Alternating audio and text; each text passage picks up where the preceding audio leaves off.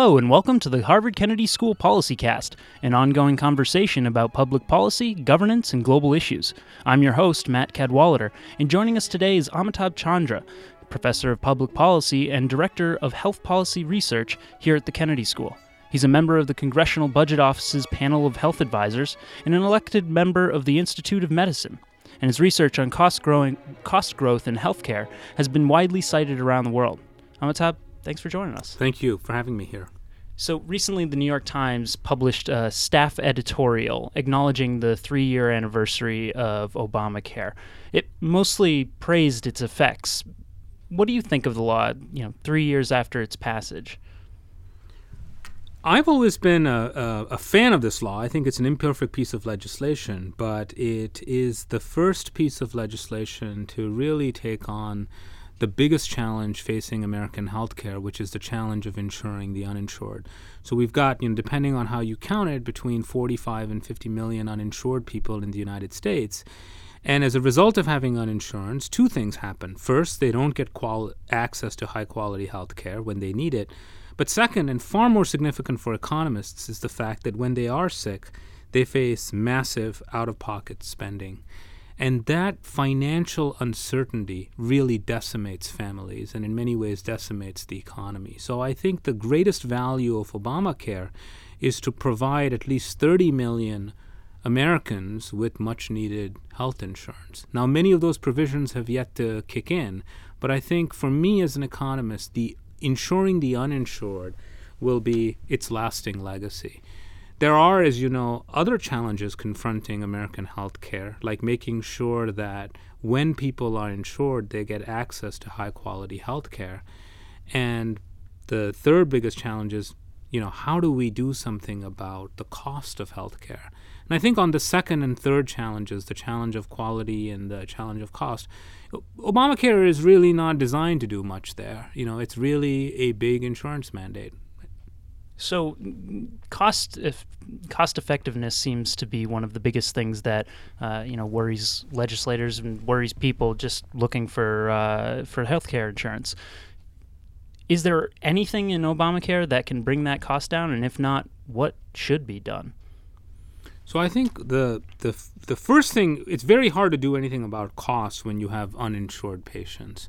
Um, and the reason that it's hard is it's very hard to tell a hospital or a provider, gee, you should charge people less and do less, when they're going to turn around and say, well, wait a second, we have to take care of all these uh, indigent patients for free. So insuring the uninsured is, in some sense, step one on the on the battle against cost growth in healthcare. No mm-hmm. question about that.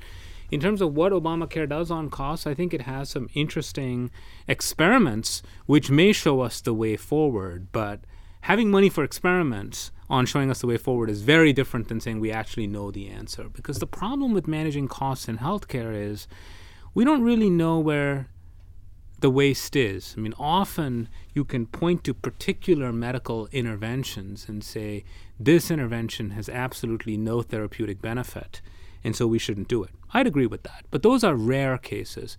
Um, most of medicine is um, medicine where the therapy works for some patients, but then it can be overused in other patients. And then knowing, well, gee, this is the patient who benefits and this is the patient who doesn't benefit is very, very hard to manage. I think the classic example of this is something like angioplasty with stents. This is an expensive but life saving medical um, innovation. And when it's done for heart attack to patients, you know, it can save their lives. Now, when it's done to patients who are coming in with chest pain, it's less clear what the benefit is. So it's not as simple as, well, we should pay for angioplasty or we should not pay for angioplasty. It's really figuring out the kind of patient who benefits and the kind of patient who doesn't benefit. And that's a very, very difficult thing to do. The fat in healthcare is, in some sense, um, like fat on a piece of steak. You know, it's marble throughout the meat. It's not something that one can just kind of cut out in clean slices. So, as a matter of public policy, how are we supposed to approach this problem? I mean, legislators certainly aren't experts. They can't figure out, uh, you know, what in that steak is uh, is fat and what is meat necessarily. Um, how can we achieve something that works? That works. Yeah, that's the key. How can we? We know how to achieve things. We don't know how to achieve things that work. Um, you know, I think. Um, doing something about costs is is going to be incredibly important given our budget situation. We know that healthcare spending is increasing at in Medicare. We know that it's increasing in Medicaid. It will increase even more as a result of the insurance expansion. So what can we do? In the absence of knowing what we can do, I worry greatly that our legislators will be drawn to creating um, boards that resemble NICE in the UK, where a group of um, deliberative, thoughtful individuals decide what to cover and what not to cover. And I think while this has appealed to a lot of Americans, there's really no way that some board sitting in Washington or some board sitting in Boston will will know what works for a particular patient in the sense of patient preferences. You know, I might value side effects very differently than you might value side effects. So I think the way to lead on costs is to preserve the autonomy of individual doctors and hospitals and really think about bundled payments for different types of goods and services. So the idea would be you've got a patient, the patient has come in with congestive heart failure or the patient has come in with a heart attack, and what we should do is pay the provider group that's responsible for treating the patient a fixed amount of money, this would be the bundle payment, to take care of the heart attack and everything else associated with the heart attack, not just for the first five days after the heart attack or the first 10 days after the heart attack, but for six months after the heart attack. And this sort of reimbursement system would um, essentially give providers the right incentives to deliver the care that is valuable and not deliver the care that is financially lucrative to them but offers no therapeutic benefit to patients.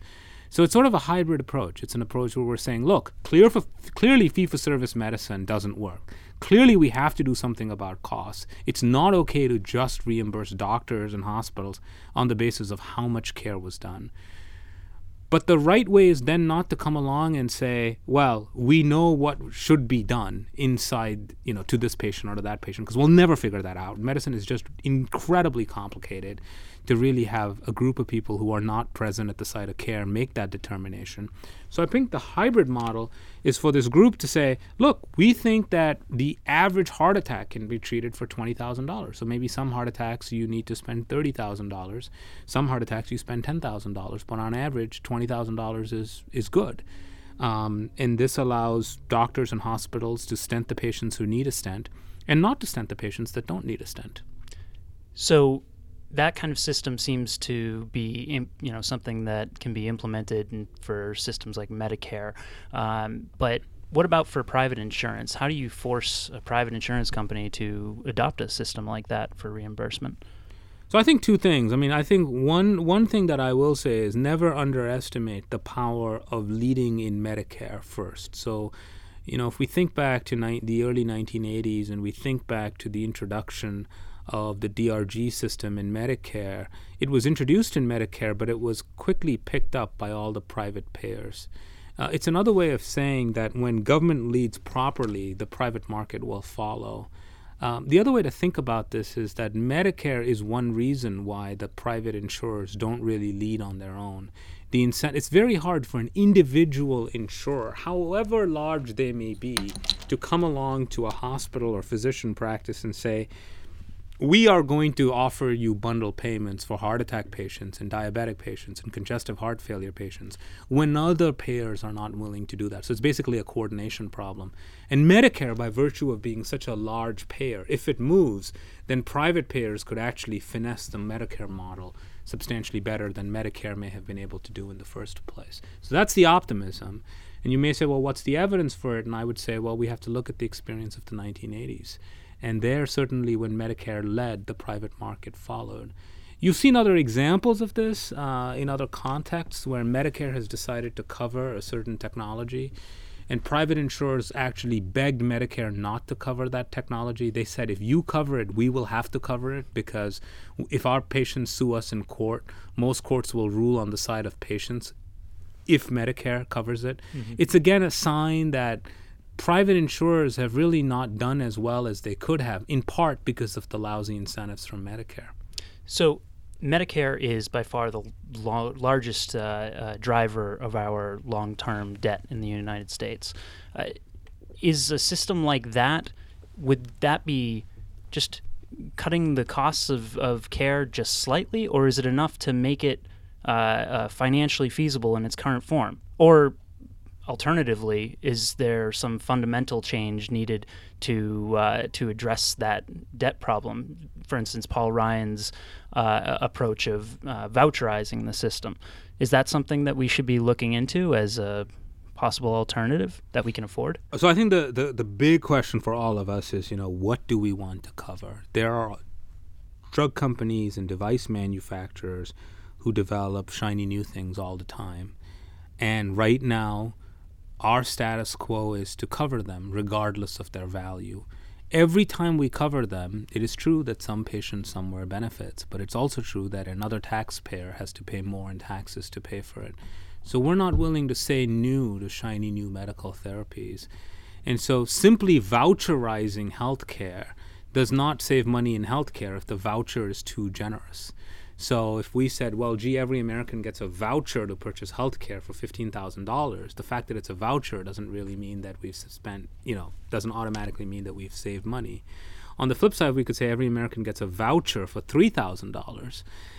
Well, now we would have saved a lot of money, but we would have effectively uninsured a number of people because some of these therapies are expensive.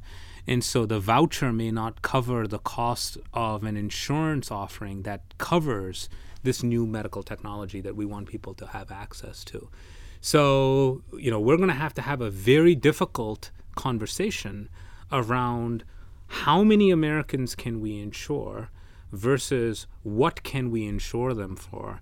Uh, in other words, whom to cover versus what to cover. We know how to insure 40 million Americans. We can insure them overnight and offer them a relatively skinny insurance offering. So this would look like catastrophic care. It would cover them for things like heart attacks and car accidents and cancer, but it's really not going to cover them for a lot of things that they may want coverage for, like hypertension and diabetes. That's not the choice that the president and Congress made three years ago. Three years ago, the decision that they made was essentially to cover 30 million people, but give them access to essentially everything. Um, and so as a result, they weren't able to cover everybody. So there is this very uncomfortable arithmetic this very uncomfortable trade off between whom to cover and what to cover. And that is a conversation that economists don't have the answer to, and we as a society have absolutely displayed no willingness to have. But until we have that conversation, any conversation around vouchers and cost growth is in some sense premature because once you tell me how many lives you are willing to cover and for how much, you know, I can tell you how best to do it. So I think a lot of people would agree that our current uh, Congress and its uh, partisanship uh, does not exactly yield um, the best uh, results in terms of uh, coming to consensus. How, in that kind of environment, can we push forward on on deciding which procedures should be covered, which shouldn't? You know, what what is cost effective and what is important. So I think that's a terrific point. I think there are a number of similarities, though, between the two sides. Uh, they both agree that Medicare is the single biggest threat to the long term economic health of the United States. Simply that acknowledgement, which I think both parties share, is an enormous realization. Uh, uh, and I think we can work off of that right away. In some sense, while everyone focuses on the partisanship issue, what I worry about is that both sides have conspired in some sense or have ignored the real threat, which is that taxes will go up in the future in an unprecedented manner. So, according to the Congressional Budget Office, by the year 2050, if cost growth in Medicare exceeds the growth of the economy by two, two and a half percent, then the top marginal tax rates will be 92%. Now, at 92% marginal tax rates, the United States stops looking like the United States. It starts to make Sweden look like a picnic. So I think the real challenge is not the partisanship, but it's really getting people on both sides to understand that every year we delay taking on costs, taking on the value issue in healthcare, is a day that we have effectively increased taxes on ourselves, on our children, on unborn Americans. I think that is the real challenge for us to wrestle with. The more I think about this, the more convinced I am that we need to take Congress out of healthcare policy completely. You might say, my gosh, this is a crazy idea. But if you think about monetary policy, over 100 years ago, we created the Federal Reserve. We created the Federal Reserve and we took Congress out of the business of monetary policy. We now have an independent board. It's thoughtful and deliberative, and it decides what we should do when it comes to you know setting interest rates. We need a similar authority, something like a Federal Reserve for healthcare policy, to be equally deliberative on how much we want to spend on healthcare. Now, that's different than a body that says, gee, this technology works and that technology works. I think that that decision making should be left up to individual doctors and nurses and physician's assistants and pharmacists. That's not a decision that Washington or the State House should wade into. But when it comes to the social insurance programs, when it comes to Medicare and Medicaid, we want a thoughtful body telling us what we're willing to spend because there's absolutely no evidence that voters and consequently politicians know what we should be spending. Voters complain about cost growth, but they scream loudly when anything is cut out of healthcare spending, no matter how useless. So I think that's what's really broken is that ultimately our politicians are doing what voters want them to do. And Democrats and Republicans don't agree on voters who are Democrats and Republicans don't agree on the right thing to do. So it's unsurprising that people in Washington then uh, reflect that uh, uh, incredible schism obviously the Fed is uh, is rather controversial among a number of people. I can uh, just imagine the calls of unaccountable bureaucrats and all that kind of thing. Is that a feasible option? Do you think that's something that uh, could be pushed through? Well, I think the right way to think about it is is it perfect? No, it's not perfect. But right now, we are on a path towards 92% top marginal tax rates. That's the path that we're on. Mm-hmm. And this body, I think, if you look at the history of the Federal Reserve, and if you create a, an, an organization that's as independent, um, one just has to ask, can we do better than the 92% top marginal tax rate? And I think the answer is yes. Now, I'm one of those people who thinks that taxes could increase. Uh, I just don't think that they can increase to that level without some severe economic damage. Well, Professor Amitabh Chandra, thank you so much for being on PolicyCast today. Thank you. Thank you for having me.